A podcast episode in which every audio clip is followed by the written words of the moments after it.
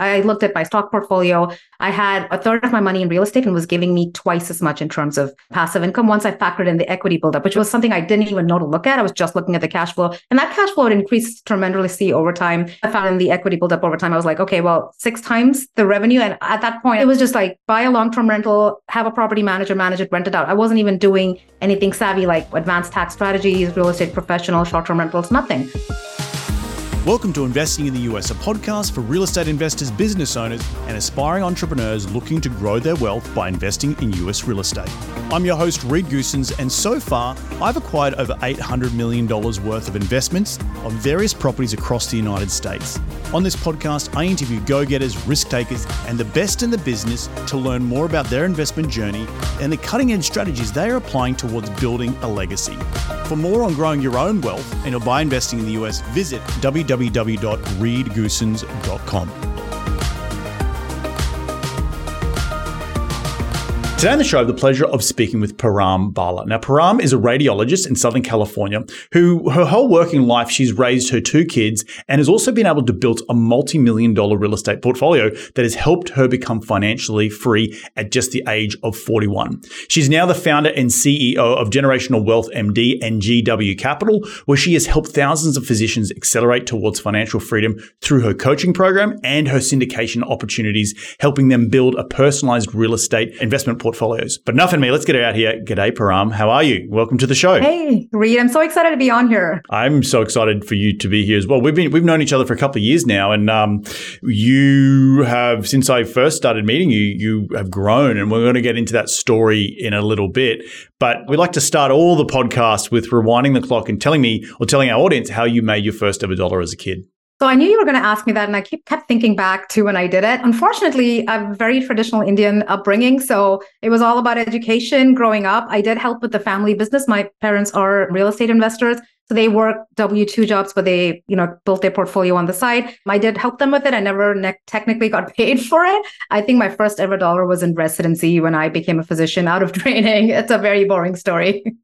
I always like to hear like throw that one in there because particularly people from immigrant families, it's interesting to see the relationship that everyone has with with money, like and what they do. You know, are they selling sweets and candies at school, or they're you know waiting, like helping out with the family business, and then and then waiting till they get into sort of their profession. But for people who are who are listening to this, not watching this, you've let the cat out of the bag with also your accent that you are not originally from this country, right? So maybe walk us through that journey because I'm also not from this country, and I had a journey, and it's really interesting. And I love talking to other expats about their journey to the United States. And maybe we start with like the why. Why did you want to come here from, from India? Ah, that's an interesting question. So Indian families typically when you're born, your parents know what you want they you know what they want you to what your career is, they kind of decide for you. And so I always knew I was going to be a physician. And looking back, I don't think I would if I had to do this over and over again, that's exactly what I would do. But I didn't necessarily make that choice growing up. So I was a physician and I knew that America, I mean, it was a land of opportunities. I also grew up in the Middle East, which where they don't have any taxes. And so I also knew it was a land of taxes coming in. But anyways, I wanted to really expand my horizon, you know, learn in the best healthcare system possible. And, and, and that was, that's why I moved over here for the opportunities. Uh, initially, the plan was to move back, but that necessarily didn't happen. Were you already trained in India? Yes, I, I did go to med school in India and I came gotcha. here right after med school. And so did you have to retrain to come here? You have to take the MLE, uh, which is uh, which anyone, even if you did go to medical school in the United States, you have to take the MLEs anyways, and so it's not necessarily very different.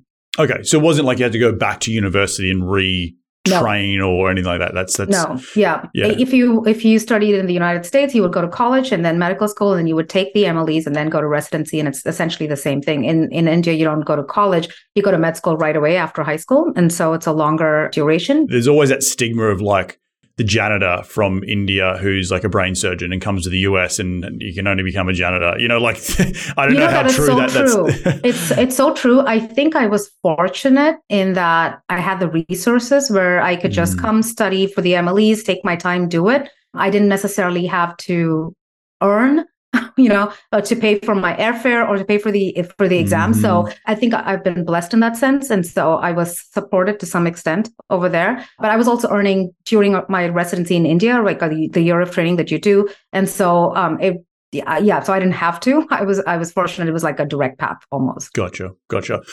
Now walk walk us through.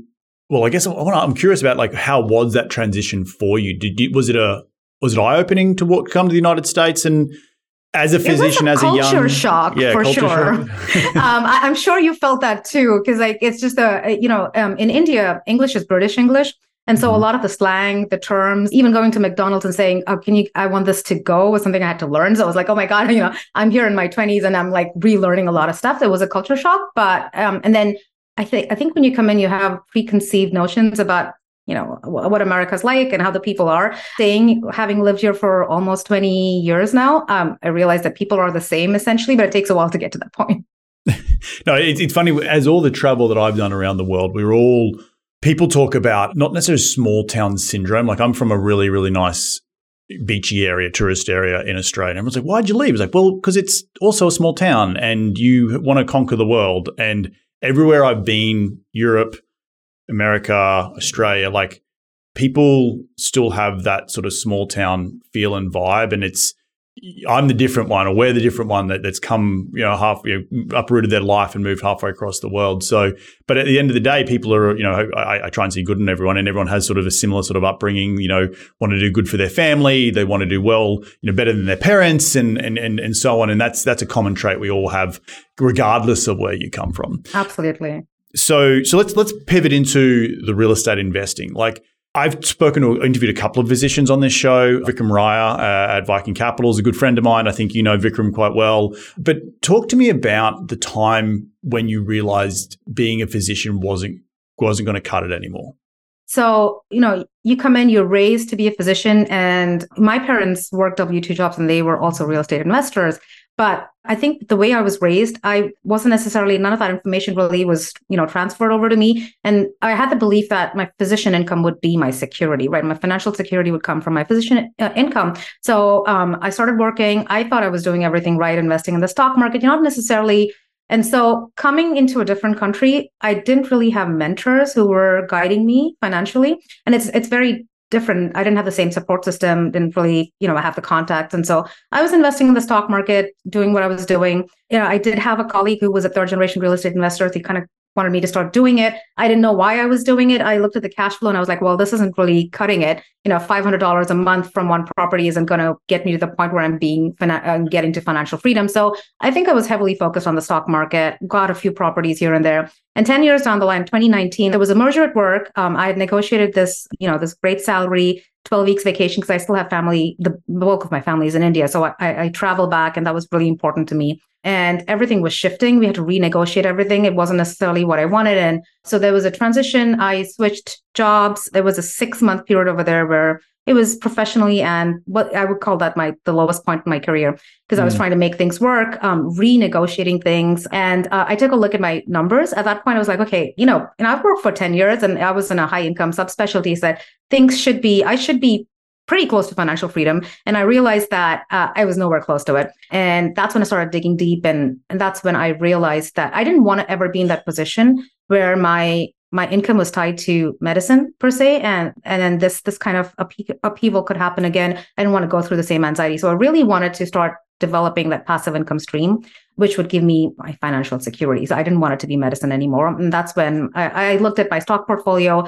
I had you know a third of my money in real estate and was giving me twice as much in terms of you know passive income. Once i factored in the equity buildup which was something i didn't even know to look at i was just looking at the cash flow. And that cash flow had increased tremendously over time. I found in the equity buildup over time i was like okay well six times the revenue. And at that point i was just it was just like buy a long-term rental have a property manager manage it rent it out. I wasn't even doing anything savvy like you know advanced tax strategies real estate professional short-term rentals nothing and I was getting six times more in in real estate than the stock market. And I was like, okay, if I needed to get to the point, and I wanted to get to the point where I was financially free within the next few years, I I wrote it down. I said, three years from now, I'm going to do this, and I'm going to get to it. And as I you know started deep diving, I realized I wanted to be more active. I started doing rehabs without a general contractor. I was using the BRRRR strategy. Uh, I started using short term rentals, which allowed me to you know shelter my income from taxes, and then you know, recycle that money. I did long term, midterm, I did all of it. And I got to that point. I think it was about the 12 to 14 month mark.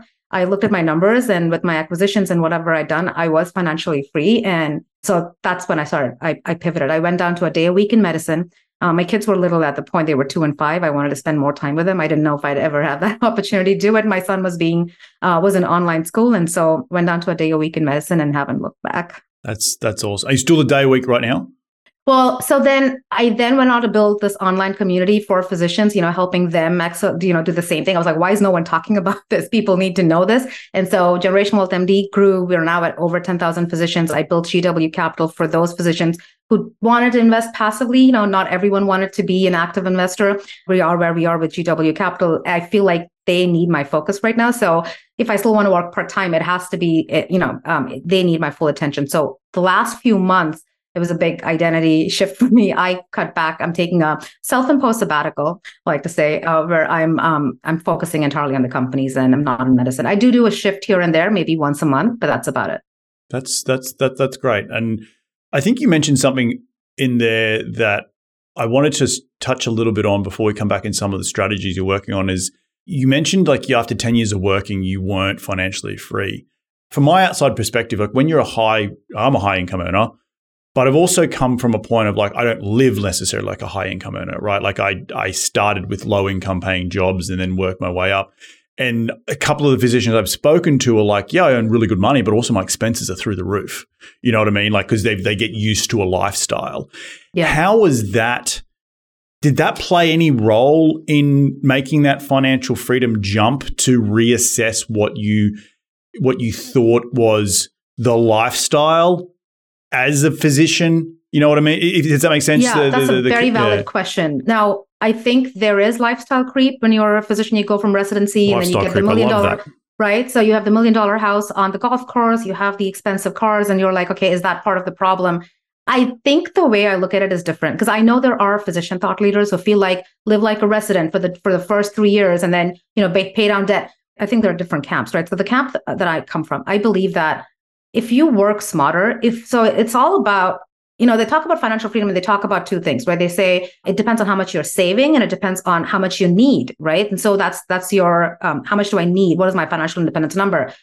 And the, th- the thing people don't talk about is the ROI of your portfolio. Like that's the thing that you really need to focus on. I think if you're working smarter and you're, and that's why real estate makes sense because, you know, you get a higher ROI. If you're investing wisely, then I think it doesn't matter what your financial independence number is, you know, what your, how much you need annually to meet your expenses. So I do have the million dollar home on the golf course and I like expensive cars.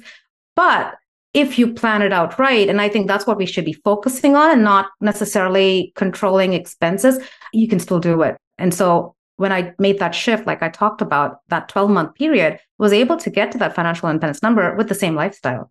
And so I feel like the focus should be more on the ROI of your overall portfolio as opposed to focusing on, okay, how much do I need annually and can I reduce that number? Which may, I think it works for some people. I mean, I think it should be maybe the right answer is probably it has to be a balance of all of those things. I think for me personally, and I think maybe more for high income professionals, the answer would likely be being more efficient in how you're uh, allocating your assets. No, that, and, and that's great answer. Fantastic answer. I think that's a that's you, you're so correct. Where you're in a high income earner bracket, and there's different tax strategies to save more of your income. So let's segue into that because one of the things I haven't spoken a lot about on short term rentals on this podcast and the tax benefits for that. Uh, you mentioned that earlier. Do you want to walk us through a little bit of that strategy just for the listeners to understand how you, as a high income earner or former high income earner with your job, were able to use short term rentals and what that strategy looks like. Before we dive into it, is it okay if I do a little bit of a disclaimer, really? Because I sure. know people, I, find that a lot. And I, I also coach physicians, right? And so what I see is that sometimes people pick a strategy for the wrong reasons. And so, mm-hmm. yes, with short-term rentals, you have you know a huge tax saving. But I think the first question I always tell people to think about is like see where you fit in. Like there's a spectrum as far as real estate investors are concerned, and I think it's really important to know where where you are on that spectrum. And one of the spectrum you have are passive investors who are like the investors who want to invest passively in apartment syndications.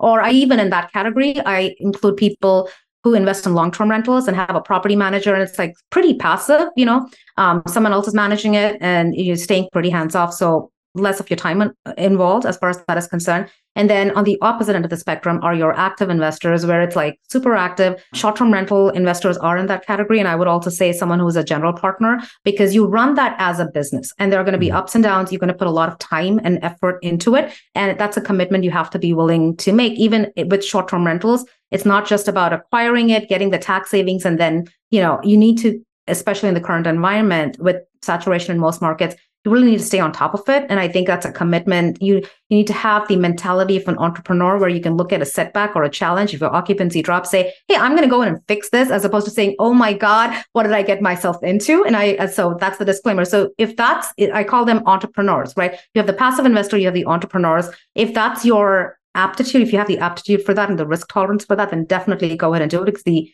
the ROI is for some of our investors, it's a greater than 200% ROI in year one, right? Once you factor in equity buildup, cash flow, and the tax savings. So it's huge, but make sure it's the right fit for you. And then I think in the middle, I call them the short term hustlers, which is what I did for the 12 months where I really accelerated my portfolio. And that's where you have the BRRRR strategy, right? The people who go into the value add, do a rehab, bump the equity, you've increased your rents, you've, you've you know created equity, significant equity, and then you can pull that out if you want to. You recycle your money, but at some point you can shift that portfolio easily into the passive bucket, and you know you're doing it for a short period of time to get to those goals. Midterm rentals, I think, fall in the same category because it's a little bit of time to build up that network and get the referral partners. But once you do that, you aren't as time intensive. And at some point, you can convert that into a furnished long term rental, right? So it's a short term plan. It isn't as time intensive. And I think the important thing is first know where you fit in this. For some people, it's always going to be passive. Some people, the short term hustler, you know, that makes absolute sense. But if you are a true entrepreneur, then get into the short term rental uh, business because, especially in the current environment, with interest rates the way they are, with markets being oversaturated, you really need to run it like a business and you be, need to be willing to accept those challenges. But coming down to the tax savings part, for most physicians, because they're working full time, unless you have a partner who's part time, if you are, you know, point, you know, working three days or less a week, or your partner is, then you may be able to qualify as a real estate professional, which which uh, you know both of us do. Uh, if you're spending more time in real estate than any other income producing activity in over 750 hours, a year on real estate, then you may be able to get those tax savings even with long term rentals or midterm rentals. But for most physicians, it's a two physician household. Both of them are working full time. They can still reduce the you know the tax impact on their active income the income the clinical income they're making when they acquire a short-term rental and they meet material participation criteria in that calendar mm-hmm. year right so what it looks like for most people is okay they put down 50000 you can use a 10% down loan 50000 to buy a short-term rental right uh, that's worth a half a million and they they qualify for material participation, which means they spend 100 hours in that calendar year on the property, which is not too hard to do. And, you know, spouses can combine hours. So you do 50 hours each, you list it, you place it in service, you have a few stays. When you go and do your taxes, especially this year, because we still have 80% bonus depreciation. Last year, we had 100%. That 50K comes out in tax savings once you go and um, you file your taxes because you've materially participated in it. And that's a for most people, it's 100% ROI year one just from tax savings that they're able to now funnel into the into growing their portfolio. But they're also getting higher cash flow from short-term rentals. Ideally, when we run numbers, we want people to be at greater than 10% cash on cash return in year one, which is much higher than what you would get with a long-term rental in the current interest rate environment.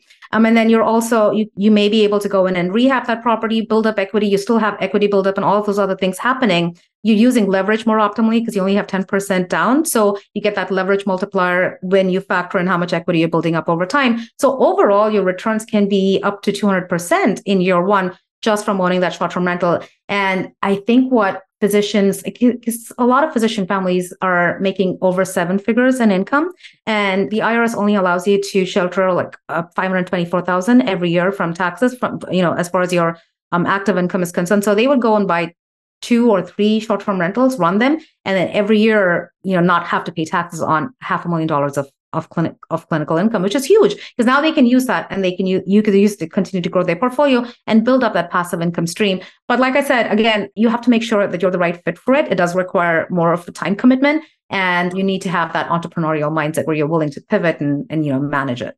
And it goes back to your point earlier of understanding not necessarily an expense reduction in a high income earner mindset. It's being smarter with what you've got. And and then then you know, sandwiching that with well, there's a strategy here, i.e., a real estate professional strategy, it seems to be less cumbersome than you know than long term rentals, but there still is a commitment there that you need to make and some juggling of the the career, the hustle in order to to make your reduce your taxes, and then obviously the family on top of that. So absolutely, but I think I think the other thing is to always make sure that you, you aren't letting the tax tail wag the dog. So I always say make sure the property in itself is profitable without factoring in the tax savings. That's what you need to do, and and and that's what we make sure our you know um, our members are doing. Mm, yeah, no, I, I, and that's that's so it's so important. But but talk to me about what's the what's the community you're building right now with physicians around generational wealth MD because I think and what are you offering the, those like-minded folks who've come from your similar background uh, today? I started off with just education, read about, you know, short-term rentals and direct ownership and doing rehabs and, you know, how do you build up equity and do the value add strategy. And then over time, I realized that there needed to be more structured program for transformation to happen. And so we now have a coaching program. So we do two live events every year, where, which are very intense. Um, we have a, we actually have another one coming up in March, and it's a generationalwealthmd.com slash summit if anyone wants to sign up for it. But we uh, go in and we talk all about real estate to some extent, but you know, all the strategies you can use and it's completely free. It's virtual. I feel like it adds a lot of value. But then there are people who want to join dedicated, the paid coaching program where we have coaches. Some of our coaches are physicians who have like nine short-term rentals. They're making over a million dollars in you know in gross revenue every year just from the short and have systems and we help people actually take those steps we you know connect them with team members in you know, agents, property managers, and other vendors that they would need support system they need to actually build that portfolio and to do it in an educated manner. And so, um, you know, we talk about tax strategies, asset protection. How do you really run numbers, and how do you stress test your deals? All of that within the program. And so that became became a necessary part to really help people take the next step. But I think that the core is, has always been about educating people, right?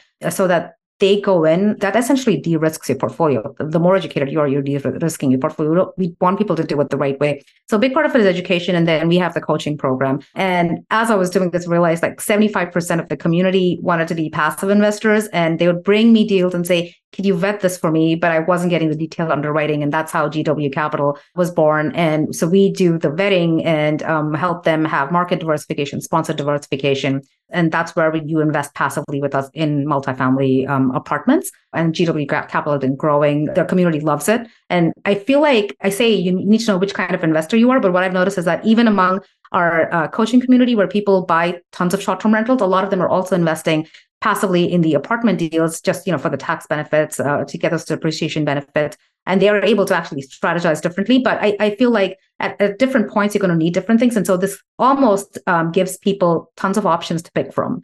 While mm. and then and then the focus core focus even over there is always going to be to educate. And so we do um, due diligence checklists and we do you know a lot of education on in terms of how do you vet your the deals the market the sponsor all of that that's awesome. And, and, and how many people are you got in in this space or on the platform right now? So the community is over 10,000 physicians wow. Um, at this time, and it's growing, um, and it's growing really fast. And I'm like, I'm just humbled by how fast we've grown. But I think then the responsibility lies on us to make sure we're doing a good job as far as educating, and then making mm-hmm. sure we're vetting the deals and and doing our due diligence with all the deals that we bring into a GW Capital. What's the next five years look like? What's what's it? Uh, and, and I guess the question also is do you ever want to be a sponsor? Or are you just you, you're happy in playing your role in the sort of the educator connector space? Uh, with the right partnerships i think that's what we're looking for right now. Um, we would love to be possibly within the next five years i think that's definitely something we're looking to do.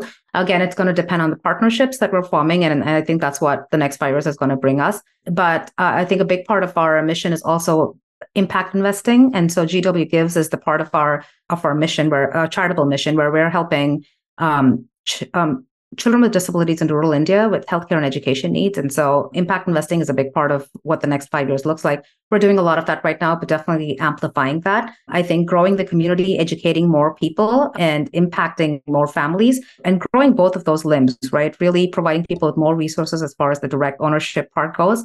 Um, but also um, bringing on more partners and giving people more opportunities as far as the passive investments go.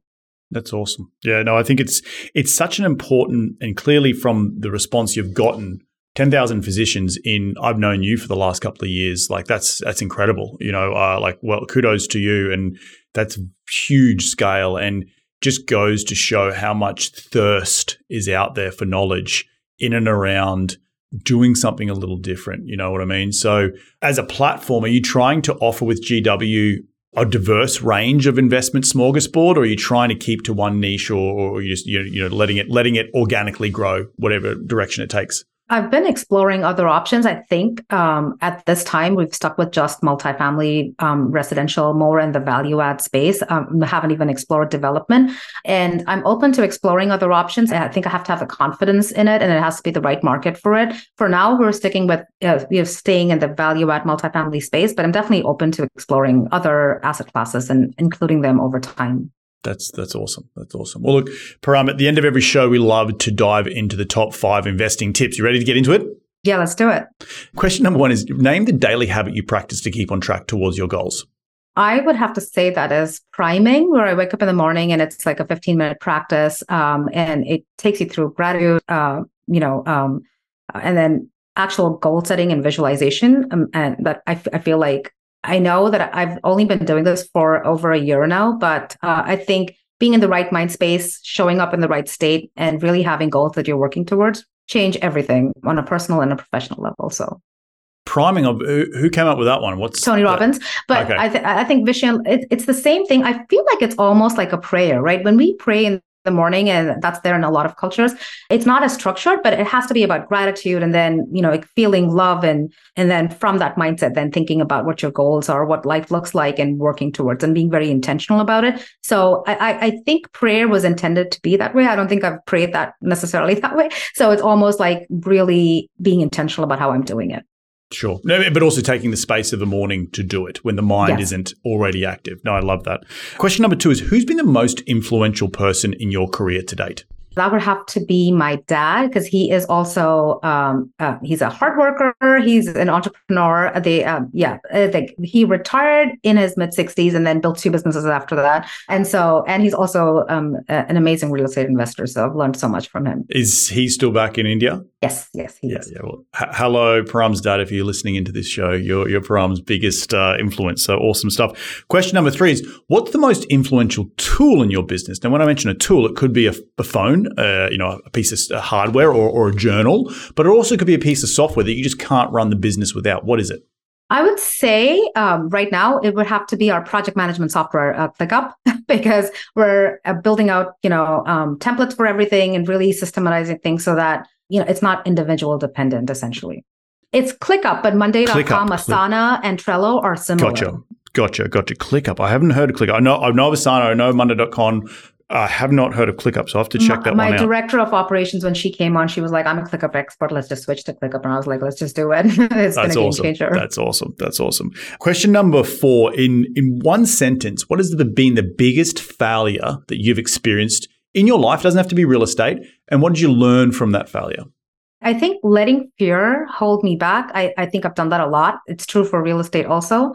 Being influenced by other people's opinions and fears uh, I think it's a mistake all of us make. I, I, would have started a lot earlier in real estate if I hadn't listened to um, other people's fears and them projecting that onto me. But I think in in life in general, I, I um, a lot of my decisions I've delayed making decisions or made the wrong decision because of fear. And um, I think we all tend to do it. I think I'm more self aware when I do that now. But um, yeah, that would be the biggest one. No, that's, that's uh, a lot of us fall into that trap. You're not the only one. So yeah, being being having fear holds you back, and and I think it's around surrounding yourself with people who who may have uh, another way of thinking about you know, entrepreneurship or taking control of your life or you know being in the W two forever and then being able to redefine yourself in an, in another version, i.e you know, being a W, uh, being an entrepreneur, I remember being an engineer and being like so tied to engineering, right? And then yeah. having to make that that that switch. So, absolutely love that. Last question is: Where can people reach you to continue the conversation? They want to be in your sphere. Where do they go? Generationalwealthmd.com is our website. I think it's a great place. Tons of resources over there. We have a due diligence checklist for passive investors. That's um, generationalwealthmd.com uh, slash guide. The resources section has all of this. There's a free ebook where I talk about the strategies I use to really accelerate to financial freedom. I think I have numbers in there. I think it's nice for people to see those examples. We have tons of calculators for anyone saying, okay, I want to run numbers before I actually buy something. I think that's a great place uh, for, and then there's a, there, there are ways to get in touch with me over there also. That is awesome. So generationalwealthmd.com, correct? Yes. That's awesome. Well, Param, look, I want to thank you so much for coming on the show today. I want to reflect some of the things that I took away from today's show. You know, your story of coming to the US and and and making a, a go of it is is you know, something I obviously very much uh, align with, and and thank you for sharing that. Um, but also talking in and around changing your mindset around.